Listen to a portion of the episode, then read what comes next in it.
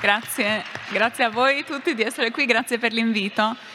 E, ehm, la prima domanda da porsi in tema di giustizia storica mi sembra che sia la domanda che ha a che fare con la costruzione di una serie di obblighi e di norme che hanno a che fare con il passare del tempo e quindi eh, necessariamente anche con un processo di scambio generazionale che fa sì che chi è stato vittima dell'ingiustizia storica non c'è più per vedere i risultati della resa dei conti e che quindi spetta alle generazioni successive che magari non hanno avuto loro stesse esperienza diretta o comunque hanno avuto un'esperienza mediata dell'ingiustizia a farsi carico di questo compito della trasmissione della memoria e della richiesta di giustizia.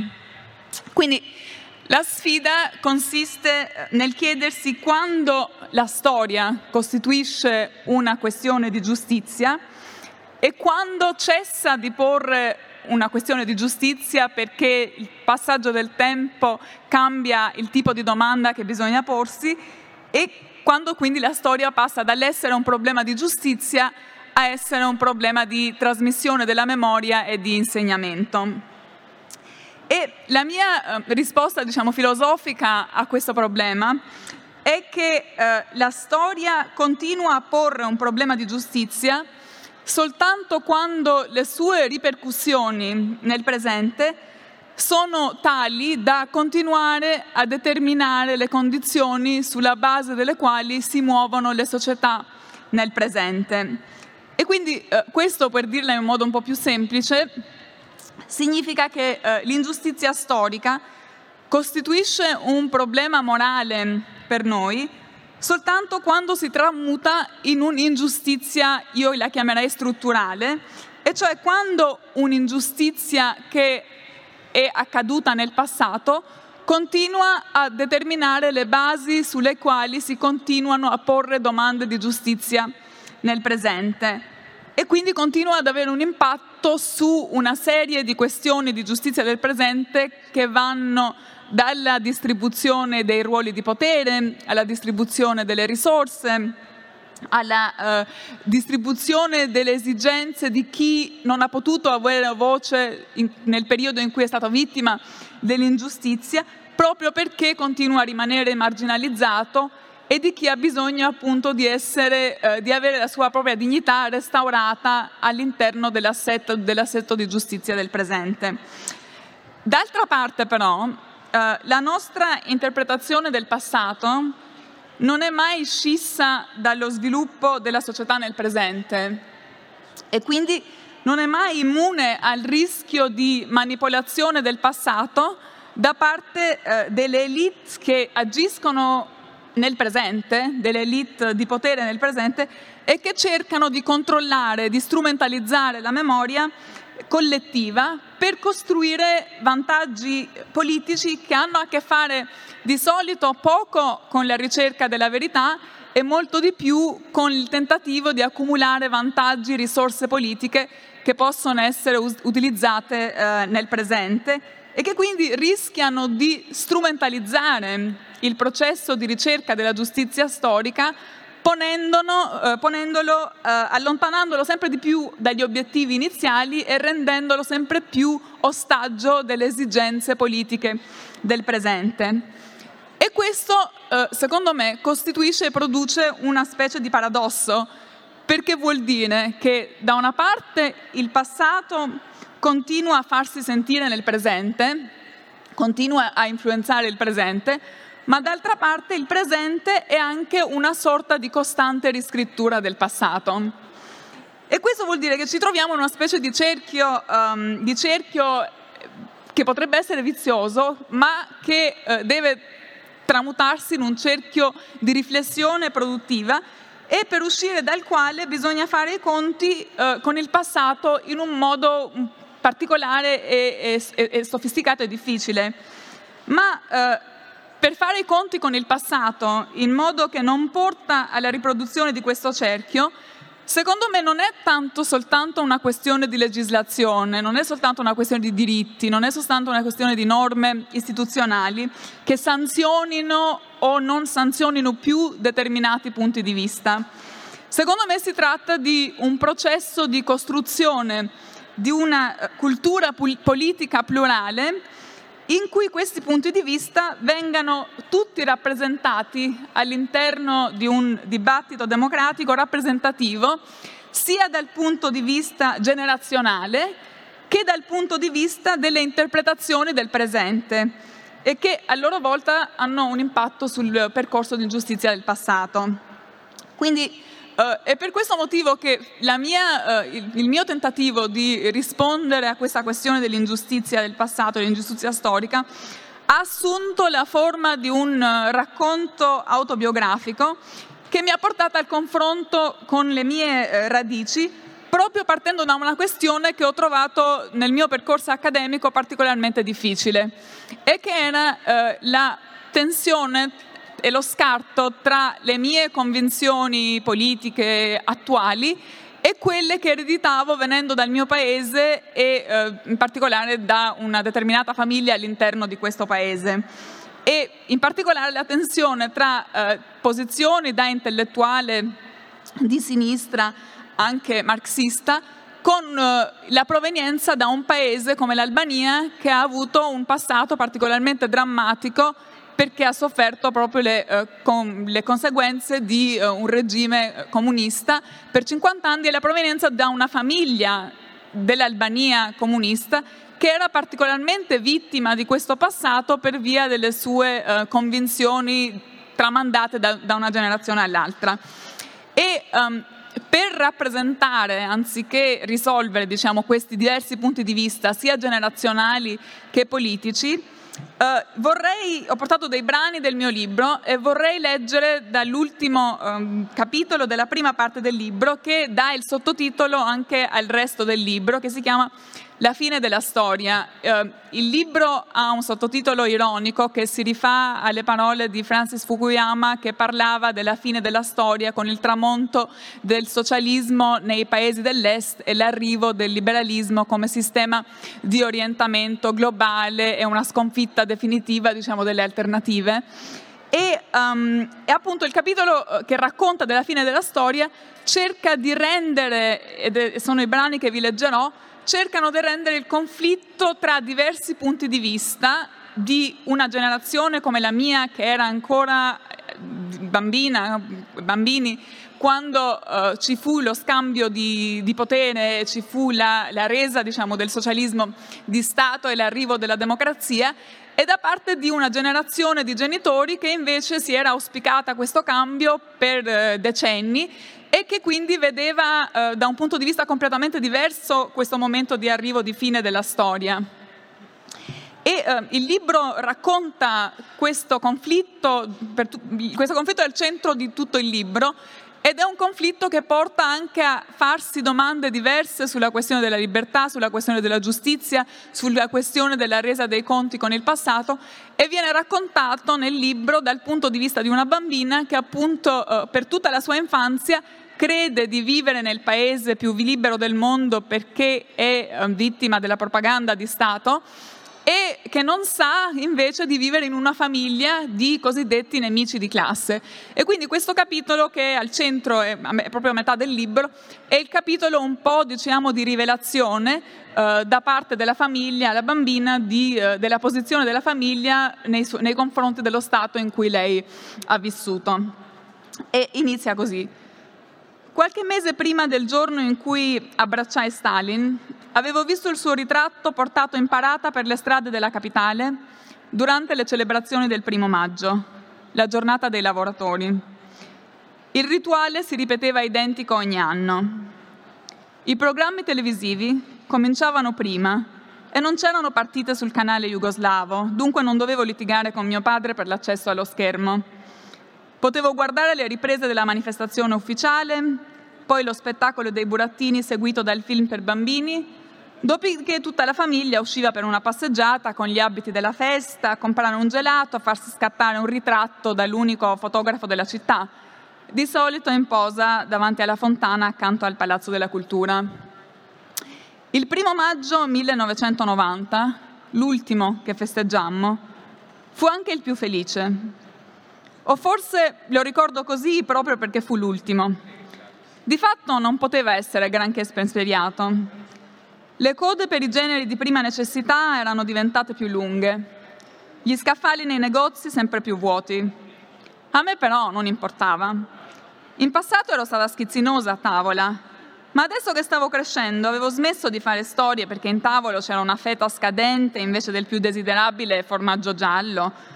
Non arricciavo più il naso davanti alla marmellata stanzia quando il miele spariva dalla dispensa. Prima la morale, poi il cibo, ripeteva fiduciosa la nonna, e alla fine aveva convinto anche me. Il 5 maggio 1990, a Zagabria, Toto Cutugno vinse il Festival Eurovision con l'insieme 1992. Io avevo seguito abbastanza lezioni di lingue straniere da casa da capire il testo e canticchiare il ritornello tra di me. Sempre più liberi noi, non è più un sogno, non siamo più soli, sempre più uniti noi, dammi una mano e vedrai che voli, insieme, Unite, Unite Europe. Solo a distanza di anni avrei scoperto che una canzone che avevo inteso come un inno alla libertà e alla collaborazione per la diffusione degli ideali socialisti in tutta Europa, in realtà parlava di tutt'altro, del trattato di Maastricht, che avrebbe consolidato il libero mercato. Intanto l'Europa era ancora nella morsa di hooligan di ogni genere che minavano l'ordine pubblico. Qualche mese prima la Polonia era uscita dal patto di Varsavia i partiti comunisti di Bulgaria e Jugoslavia avevano votato per rinunciare al proprio monopolio sul potere. Lituania e Lettonia si erano dichiarate indipendenti dall'URSS. Le truppe sovietiche erano entrate a Baku per sopprimere le proteste degli azeri. Sentii i miei genitori che parlavano di elezioni libere in Germania dell'Est e chiesi a mio padre, perché? Chi si elegge nelle elezioni non libere? Come sempre quando una domanda lo metteva in difficoltà, lui cambiò discorso. Non sei contenta che Nelson Mandela sia stato liberato? Il numero di visitatori in casa si era raddoppiato. Arrivavano persino quando non c'erano partite di basket o festival di musica da guardare sul canale italiano. I miei genitori cominciarono a mandarmi a letto presto. Nella cortina di fumo che calava sul salotto la gente stipata a rollarsi sigarette assumeva un'aria spettrale. C'era costernazione nel modo in cui venivano accolti, con saluti mormorati a mezza voce, eppure non si avvertiva alcun senso di pericolo. Tutti mi sorridevano e mi davano buffetti sulle spalle, rivolgendomi le stesse domande di sempre, come andavo a scuola, se ero ancora la prima della classe, se continuavo a rendere il partito orgoglioso di me. A quelle domande rispondevo annuendo e comunicando la buona notizia. Ero appena diventata pioniera, con un anno d'anticipo rispetto ai miei coetanei, ed ero stata scelta come rappresentante della scuola, incaricata di deporre le corone di fiori sui monumenti agli eroi della Seconda Guerra Mondiale e di guidare i compagni nel giuramento di fedeltà al partito. Ogni mattina, prima delle elezioni, mi mettevo sull'attenti davanti all'intera assemblea e declamavo in tono solenne Pionieri di Enver, siete pronti a combattere per la causa del partito? Sempre pronti, tuonava la risposta dei pionieri. I miei erano fieri di me e come premio mi avevano portata in vacanza al mare. Più tardi quell'estate passai due settimane al campeggio dei pionieri. La campanella ci svegliava alle sette del mattino. Le rosette servite a colazione sapevano di gomma, ma le signore della mensa erano straordinariamente gentili, persino affettuose. La mattina andavamo in spiaggia a prendere il sole, nuotare, giocare a calcio. All'ora di pranzo ci mettevamo in fila in mensa dove le signore ci servivano una porzione di riso, yogurt e uova, poi venivamo spediti in camerata a fare un sonnellino fingere di farlo, finché alle 17 suonava di nuovo la campanella. Dopo una partita a scacchi o a ping pong venivamo divisi in vari gruppi di studio, matematica, scienze naturali, musica, arte, scrittura creativa. A cena ingurgitavamo al volo la minestra di verdura per precipitarci a prendere un posto al cinema all'aperto. Dopo il film restavamo a chiacchierare fino a tardi, stringendo nuove amicizie. i più grandi e coraggiosi, si innamoravano. Le giornate erano piene di competizioni. La gara a chi faceva meglio il letto, finiva prima di mangiare, nuotava sulla distanza più lunga, conosceva a memoria più capitali del mondo, aveva letto più romanzi, sapeva risolvere le più complesse equazioni di terzo grado e suonava più strumenti. La solidarietà collettiva che i nostri insegnanti si erano prodigati a inculcarci per un anno intero andò in fumo in quelle due settimane. Fin dai primi giorni la concorrenza reciproca non era più scoraggiata, ma favorita dall'alto e calibrata in base al gruppo di età. Adesso le corse, le finte Olimpiadi, i concorsi di poesia venivano organizzati dalla direzione ed erano una parte così intrinseca alla nostra vita al campeggio che solo gli elementi più piccolo borghesi e reazionari potevano pensare di sottrarsi. Al termine dei 15 giorni, pochissimi bambini tornavano a casa senza almeno una stelletta rossa, un gagliardetto, un attestato di merito, una medaglia, se non come singoli individui, almeno come membri di una squadra. Io avevo la collezione completa. Il mio primo campeggio dei pionieri fu anche l'ultimo mai organizzato. Il fazzoletto rosso che avevo faticato tanto a conquistare, che indossavo con fierezza ogni giorno a scuola, si sarebbe tramutato in uno straccio usato in casa per la polvere. Le stellette, le medaglie, gli attestati, persino il titolo di pioniere, sarebbero diventati reliquie museali, ricordi di un'altra era frammenti di una vita vissuta da qualcun altro, chissà dove.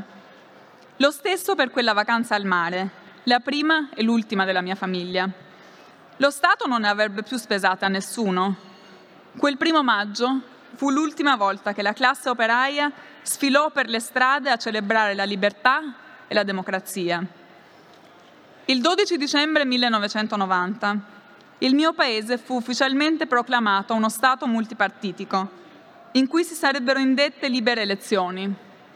Erano passati quasi 12 mesi da quando in Romania Ceausescu era stato fucilato mentre cantava l'internazionale. La guerra del Golfo era cominciata. I pezzi del muro venivano venduti come souvenir nei chioschi della Berlino appena riunificata. Eppure, nessuno degli eventi che per un anno intero si erano seguiti a un ritmo serrato sembrava aver scalfito il mio paese. La nottola di Minerva aveva spiccato il volo e come al solito si era dimenticata di noi. Adesso però ci aveva ripensato ed era tornata indietro. Perché il socialismo era finito? Appena pochi mesi prima, durante una lezione di educazione morale, la maestra Nora ci aveva spiegato che il socialismo non era perfetto, non come il comunismo compiuto che sarebbe arrivato dopo. Era una dittatura, disse, la dittatura del proletariato, Ben inteso, era diverso e meno paragonabile alla dittatura della borghesia che dominava gli stati imperialisti dell'Occidente. Nel socialismo lo Stato era controllato dai lavoratori, non dal capitale, e la legge serviva ai loro interessi, non quelli di chi puntava solo a incrementare i propri profitti. Ma disse chiaro che anche il socialismo aveva le sue pecche, la lotta di classe non era finita C'erano nemici esterni come l'Unione Sovietica che avevano tradito da tempo l'ideale comunista per tramutarsi in uno Stato imperialista e repressivo che si imponeva con carri armati sulle nazioni più piccole. E poi c'erano i nemici interni, gente che in passato era stata ricca e che dopo aver perso privilegi e patrimoni non aveva mai smesso di tramare per minare il governo dei lavoratori e che dunque meritava di essere punita. Ciò detto, a tempo debito la giustizia proletaria avrebbe prevalso. Perché bambini che crescono in un sistema rispetto alla dignità umana e vengono educati ai giusti ideali, li interiorizzano. Così, con l'andare del tempo, i nemici di classe si diradano. La lotta di classe diventa meno aspra e infine sparisce. E a quel punto, disse Nona, comincia il vero comunismo. Io avevo sempre pensato che non potesse esistere niente di meglio del comunismo. Ogni mattina mi svegliavo decisa a dare il mio contributo per accelerare la transizione. Ma nel dicembre 1990 le stesse persone che avevano marciato per celebrare il socialismo e il progresso verso la sua piena maturità si riversarono per le strade a esigerne la fine. I rappresentanti del popolo dichiararono che sotto il regime socialista non avevano mai conosciuto libertà e democrazia, ma solo tirannide e coercizione. Ma allora cosa sarei diventata da grande? Come potevamo realizzare il comunismo se il socialismo non c'era più?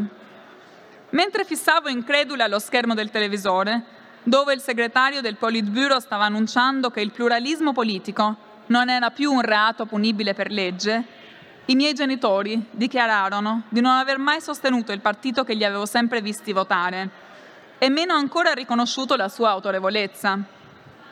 Avevano solo imparato a memoria gli slogan, ripetendoli a pappagallo come tutti gli altri, proprio come facevo io, recitando il giuramento di fedeltà ogni mattina a scuola, ma con una differenza sostanziale. Io ci credevo davvero. Non conoscevo altro e adesso non mi era rimasto niente, tranne quei minuscoli, misteriosi frammenti del passato, come note solitarie di uno spartito perduto. Io facevo del mio meglio per comprendere e assimilare tutto ciò che la nonna e i miei genitori mi spiegarono in quella prima conversazione e in molte altre nel corso delle settimane a seguire. Ma ero confusa. Non riuscivo a capire se la nostra famiglia rappresentasse la regola o l'eccezione. Se ciò che avevo scoperto di me mi avrebbe resa più simile agli altri bambini o ancora più diversa. Avevo sentito spesso i miei amici parlare di cose che li avevano sconcertati, sforzarsi di decifrare i fumosi discorsi dei grandi. Magari anche nelle loro case si discuteva di socialismo e del partito. Quando la sera i canali italiani mostravano la vita della gente in altri paesi. E forse anche i loro parenti usavano un codice segreto, parlando come i miei facevano di università, quando in realtà intendevano campi di prigionia ma c'era anche la possibilità che fossero veri credenti, come la nonna aveva definito alcuni, così fanatici nell'osservanza delle regole da averle sempre imposte con il massimo rigore possibile. Avevo appreso la verità quando non era più una minaccia, ma anche a un'età in cui non potevo fare a meno di chiedermi perché la mia famiglia me l'avesse nascosta tanto a lungo. Forse non si vitavano di me, ma se era così, perché avrei dovuto fidarmi di loro? In una società in cui politica e educazione pervadevano ogni aspetto della vita, io ero il prodotto della mia famiglia quanto del mio paese. E quando il conflitto tra l'una e l'altro venne a galla, restai come abbacinata. Non sapevo più a chi rivolgermi, a chi dare retta. A volte pensavo che le nostre leggi fossero ingiuste e i nostri governanti crudeli. Altre, mi veniva il dubbio che la mia famiglia avesse meritato le punizioni che aveva subito. Se era vero che amavano la libertà, come avevano sopportato di avere della servitù? Chi crede davvero nell'uguaglianza non può essere così ricco. Ma la nonna disse che anche loro avevano cercato di cambiare la società. Il nonno era socialista, aveva respinto i privilegi che gli sarebbero spettati per nascita ma allora perché l'hanno arrestato? obiettai io. Doveva pure aver fatto qualcosa, gli innocenti non vanno in prigione. È per colpa della lotta di classe, rispose la nonna. La lotta di classe è sempre sanguinosa, non importa da che parte stai. A sentire il partito, il sacrificio di alcuni era stato questione di necessità storica, il costo da pagare per un futuro migliore. L'avevamo studiato anche a scuola, Ogni rivoluzione ha il suo terrore, ma per la mia famiglia non esisteva spiegazione, contestualizzazione o giustificazione che tenesse. C'era solo la distruzione insensata delle loro vite. Forse il nostro terrore era già finito quando ero nata io, o forse non era ancora cominciato. Le nuove circostanze mi avevano salvata davvero? Oppure ero condannata per via dell'incapacità di scoprire da sola le mie verità? Perché se non fosse stata la situazione a cambiare, come potevo essere certa che la mia famiglia non avrebbe taciuto per sempre, lasciando che diventassi il contrario di ciò che volevano, che aderissi a convinzioni in cui loro non potevano riconoscersi? Presto o tardi te l'avremmo detto lo stesso, risposero, o l'avresti scoperto da sola. Ma se non fosse accaduto, sarebbe accaduto in ogni caso. Passai quelle settimane tormentata dai dubbi, mi era impossibile digerire l'idea che tutto ciò che la mia famiglia aveva detto e fatto fino a quel momento fosse falso, una menzogna che aveva continuato a ripetere affinché io potessi credere a ciò che dicevano gli altri. Mi avevano spinta a diventare una cittadina modello, pur sapendo benissimo che con la mia biografia non avrei mai potuto essere altro che un nemico di classe. Se i loro sforzi fossero andati a buon fine, avrei finito per identificarmi corpo e anima con il sistema. Dopo una trasformazione del genere, mi avrebbero ancora accettata? Magari sarei diventata come il nostro cugino spia, una, un parente da tenere a distanza di sicurezza, passato dall'altra parte per paura, per convinzione, per il condizionamento subito durante la prigionia o per qualche altro motivo altrettanto misterioso. O forse, quando il partito avesse respinto la mia domanda di iscrizione, sarei stata divorata dal risentimento. A quel punto avrei toccato con mano la realtà delle cose, mi sarei rivolta contro tutto ciò che il partito rappresentava, tramutandomi nell'ennesimo dei suoi oppositori silenziosi. Un pomeriggio mia madre portò a casa il numero zero della Rilindia Democratique, il primo giornale dell'opposizione. Il suo motto era La libertà di ciascuno deve garantire la libertà di tutti. Da giorni girava voce che fosse in stampa e che una mattina presto sarebbe arrivato nelle librerie, gli unici posti dove si vendessero i giornali. La gente aspettava in strada stringendo in mano una bottiglia vuota, con la scusa di essere lì a prendere il latte nel caso fossero stati interrogati dagli agenti della Sigurimi, la polizia segreta. Mio padre lesse l'editoriale ad alta voce. Si intitolava La prima parola. Il giornale prometteva di difendere la libertà di espressione e di pensiero e di dire sempre la verità. Solo la verità è libera e solo con la verità la libertà diventa reale. Nel dicembre 1990 cambiarono più cose che in tutti gli anni della mia vita messi insieme. Alcuni li considerarono i giorni della fine della storia. Eppure non sembrava una fine, ma nemmeno un inizio, o almeno non subito. L'impressione era di veder rivendicate le previsioni catastrofiche di un profeta che tutti avevano temuto, ma al quale nessuno aveva dato retta. Avevamo passato decenni a prepararci contro un'aggressione, ad attrezzarci in vista di un conflitto atomico, scavando bunker, sopprimendo il dissenso, sforzandoci di anticipare gli slogan della controrivoluzione, di immaginarne il volto. Ci eravamo affannati a misurare il potere dei nostri amici, nemici, a sbugiardarne la retorica, a respingere i suoi tentativi di corruzione ad acquisire armi pari alle sue. Quando il fine il nemico si era materializzato, si era rivelato uno di noi. Non avevamo strumenti per comprendere il capovolgimento in atto, nessuna definizione adeguata a descrivere ciò che avevamo perso e acquisito al suo posto. Ci avevano detto che la dittatura del proletariato era sempre minacciata da quella della borghesia, ma nessuno aveva previsto che la prima vittima del conflitto, il segno più chiaro della vittoria, sarebbe stata la scomparsa di quelle stesse parole, dittatura, proletariato, borghesia, non facevano più parte del vocabolario. Prima ancora dello Stato era stato il suo linguaggio a scomparire. Il socialismo, la società in cui avevamo vissuto, non esisteva più.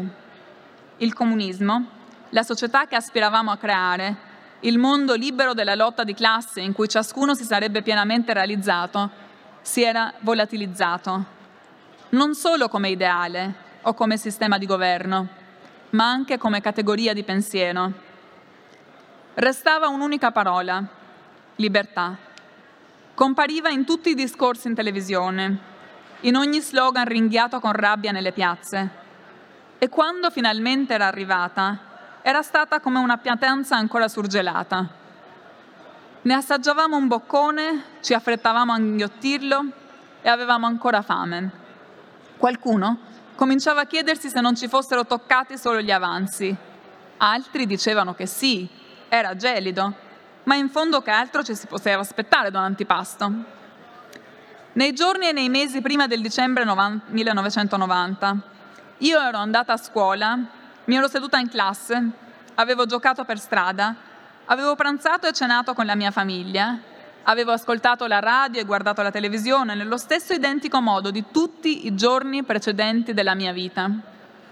A quelle stesse azioni, in seguito, avremmo attribuito significati radicalmente diversi, come ai desideri e alle convenzioni che sottendevano. Avremmo parlato di gesti coraggiosi, decisioni tempestive e reazioni mature a circostanze difficili. Non era tollerabile pensare che ciò che era accaduto fosse per noi un semplice incidente di percorso, che fossimo stati incapaci di prevedere alcunché.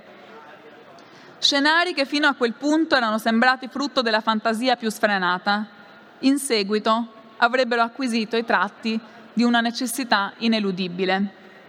Non potevamo ammettere la prospettiva del fallimento. Il fallimento era la riva da cui eravamo salpati. Non poteva essere anche il porto di approdo. La verità è che di quel periodo io ricordo solo paura, confusione, dubbi. Usavamo la parola libertà per parlare di un ideale finalmente realizzato, proprio come avevamo fatto in passato. Ma le cose erano cambiate così tanto che in seguito sarebbe stato difficile dire se noi eravamo ancora gli stessi. Per mezzo secolo avevamo tutti condiviso la medesima struttura di collaborazione e oppressione, recitando ruoli sociali che adesso apparivano ribaltati, mentre le donne e gli uomini che li avevano interpretati restavano gli stessi. Parenti, vicini di casa, colleghi, si erano intralciati e sostenuti a vicenda, avevano coltivato sospetti reciproci e vincoli di fiducia. Le persone che ti avevano spiato erano le stesse che ti avevano offerto copertura. I secondini erano stati prigionieri. Le vittime erano state carnefici. Non saprò mai se i lavoratori che avevano sfilato nella parata del primo maggio fossero gli stessi che a dicembre parteciparono alle manifestazioni di protesta. E nemmeno potrò mai sapere chi sarei diventata se avessi posto domande diverse. Avrei ottenuto altre risposte? o solo il silenzio? So solo che prima le cose erano in un modo e adesso erano cambiate. Prima ero una certa persona e adesso ero diventata un'altra. Questa è la fine della prima parte eh, del libro in cui c'è appunto questa bambina che non sa che, di, di, che cosa è fatta, che cos'è la sua identità. E adesso vi leggerò anche le ultime eh, tre pagine del libro dove invece parla un'adulta che si è formata proprio grazie a queste impressioni, a questi influssi e anche a questa crisi di identità che è passata tramite questo scambio di prospettiva storica generazionale, ma anche da questa rivoluzione del punto di vista. E, e questo è l'epilogo del libro.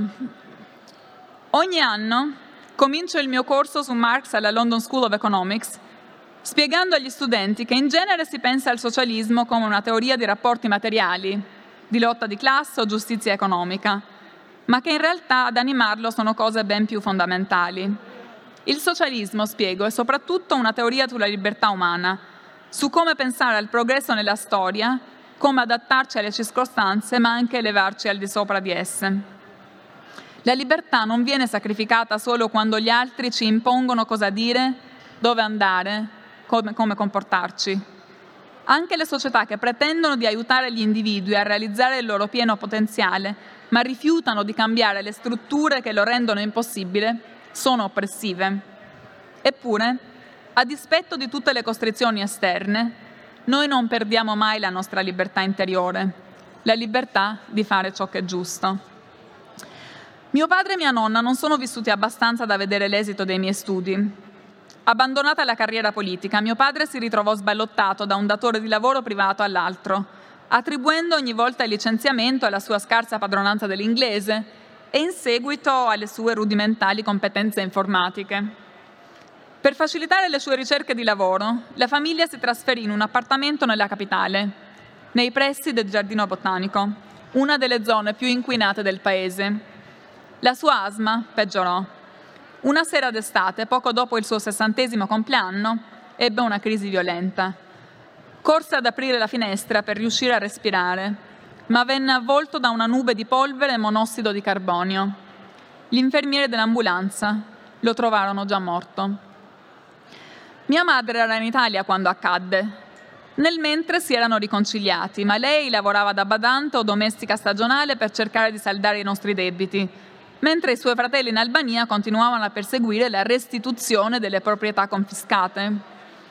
I loro sforzi, che mia nonna aveva sempre schernito come una perdita di tempo, furono premiati dopo la sua morte, che aveva seguito di poco quella di mio padre. Un grosso tratto di terre costiere venne venduto a un immobiliarista arabo e le nostre fortune cambiarono dalla sera alla mattina. Adesso non ero più costretta a contare i centesimi in attesa del prossimo assegno della borsa di studio. Potevo andare al ristorante, restare nei bar fino a tardi, a discutere di politica con i miei nuovi amici dell'università. Molti di loro si professavano socialisti, un socialismo di marca occidentale, ben inteso. Parlavano di Rosa Luxemburg, Lev Trotsky, Salvador Allende o Ernesto Che Guevara, come di santi laici. In questo mi ricordavano mio padre. Gli unici rivoluzionari che giudicassero degni di ammirazione erano quelli assassinati. Le loro effigi erano riprodotte sui poster, le magliette, le tazze da caffè, come le foto di Enver Hoxha esposte nei salotti della mia infanzia. Quando lo feci notare, i miei amici si incuriosirono e mi chiesero di parlare del mio paese. Senza con questo ritenere pertinente la storia della mia vita negli anni Ottanta per le loro convinzioni politiche. Anzi, a volte il fatto che mi appropriassi dell'etichetta socialista per descrivere sia le mie esperienze sia la loro fede veniva considerata una provocazione gratuita. Ogni anno a Roma andavamo al concerto del primo maggio e io non potevo fare a meno di ripensare alle parate della mia infanzia nella giornata dei lavoratori. Quello che avevate voi non era il vero socialismo, ribattevano i miei amici, contenendo a stento l'irritazione.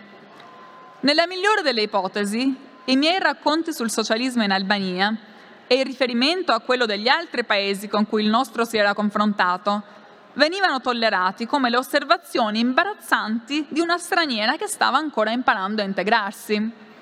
L'Unione Sovietica, la Cina, la Repubblica Democratica Tedesca, la Jugoslavia, il Vietnam, Cuba.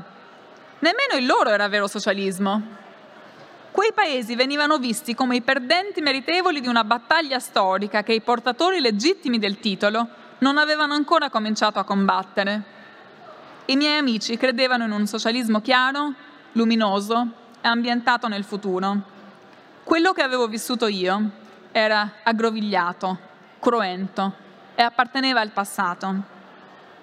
Eppure, l'avvenire cui aspiravamo, quello un tempo incarnato dagli stati socialisti, trovavano ispirazione negli stessi libri, nelle stesse critiche alla società, negli stessi personaggi storici. Ma ai loro occhi, e con mia grande sorpresa, quella non era altro che una sciagurata coincidenza. Tutto ciò che era andato storto nella mia parte del mondo si poteva spiegare appellandosi alla crudeltà dei nostri leader o alla caratteristica arretratezza delle nostre istituzioni. Non c'era niente da imparare da quei precedenti, nessun rischio di ripetere gli stessi errori, nessun motivo di riflettere su quanto era stato costruito e perché fosse andato distrutto. Il loro socialismo era caratterizzato dal trionfo di libertà e giustizia, il mio dal fallimento di entrambe. A realizzare il loro sarebbero state le persone giuste, animate dai moventi giusti, nelle circostanze giuste e con la giusta combinazione di teoria e prassi. Quanto al mio, c'era poco da fare, dimenticare. Ma io non volevo dimenticare, non perché sia una nostalgica, non perché abbia idealizzato la mia infanzia e nemmeno perché fossi così imbevuta dei concetti appresi da bambina da non riuscire più a liberarmene. Il motivo è un altro. Se le vicende della mia famiglia e del mio paese hanno qualcosa da insegnare, è che nessuno fa mai la storia nelle circostanze che si è scelto. È facile dire il vostro non era quello vero, che si tratti di socialismo, di liberalismo o di qualsiasi altro ibrido complesso di idee e realtà. Ci libera dal peso della responsabilità. Non siamo più complici delle gra- tragedie inflitte all'umanità in nome dei grandi ideali e non siamo più tenuti a riflettere, a risarcire, a imparare. Mia madre non riesce a capire perché abbia scelto di studiare e insegnare Marx e perché scriva della dittatura del proletariato. A volte sfoglia i miei articoli, ma la lasciano sempre interdetta. Ha imparato a evadere le domande imbarazzanti dei parenti. Credo davvero che quelle idee siano convincenti o fattibili? E com'è possibile? Quanto a lei, in genere, tiene le sue critiche per sé. Solo in un caso mi ha citato un cugino che aveva commentato suo nonno non ha passato 15 anni in galera affinché lei potesse andarsene all'estero a difendere il socialismo. Entrambi avevamo riso. Poi, dopo un silenzio impacciato, avevamo cambiato discorso. A me però era rimasta la sensazione di essere complice in un omicidio, come se la sola associazione con le idee di un sistema che aveva distrutto tante vite nella mia famiglia bastasse ad accusarmi di aver premuto il grilletto. Sotto sotto Sapevo che anche mia madre la pensava così. Avrei voluto spiegarmi, ma non sapevo da dove cominciare. Mi sembrava che una risposta chiara avrebbe richiesto un libro intero. Il libro è questo. All'inizio l'avevo pensato come un testo filosofico sugli intrecci del concetto di libertà nella tradizione liberale e quella socialista. Ma quando ho cominciato a scrivere, così come quando avevo iniziato a leggere Il Capitale, le idee si sono tramutate in persone, le persone che mi hanno resa ciò che sono. Persone che si sono amate e combattute, ciascuna con un'immagine diversa di sé e dei propri doveri nei confronti del prossimo. Erano, come scrive Marx, il prodotto di rapporti sociali indipendenti dalla loro volontà, ma avevano comunque cercato di elevarsi al di sopra. Pensavano di esserci riuscite. Ma quando le loro aspirazioni diventarono realtà, Quei sogni si tramutarono nel mio disincanto. Vivevamo nello stesso posto, ma in mondi distinti. Quando quei mondi entrarono in contatto, vedemmo il risultato con occhi diversi. La mia famiglia associava il socialismo alla negazione, la negazione di ciò che avrebbero dovuto essere, del diritto di sbagliare e di imparare dai propri errori, di esplorare il mondo nei loro termini. Io associavo il liberalismo alle promesse infrante, alla distruzione della solidarietà, al diritto di ereditare privilegi e di chiudere gli occhi davanti a un'ingiustizia. In un certo senso si è chiuso un cerchio. Quando assisti alla fine di un sistema, non è più tanto difficile credere che possa cambiare di nuovo. Opporsi al cinismo e all'apatia politica diventa quello che alcuni potrebbero definire un dovere morale. Per me è piuttosto il debito che sento nei confronti di chi nel passato aveva sacrificato tutto, perché non credeva che tutto si aggiusti semplicemente lasciando le cose seguire il, cor- il loro corso. Se non agisco, i loro sforzi saranno andati sprecati, le loro vite perderanno significato.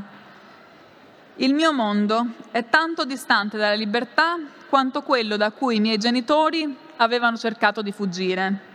Entrambi sono lontani da quell'ideale, ma i rispettivi fallimenti hanno assunto forme specifiche e se non sapremo capirle, resteremo divisi per sempre. Per questo ho scritto la mia storia, per spiegare, per riconciliare e per proseguire la lotta. Grazie.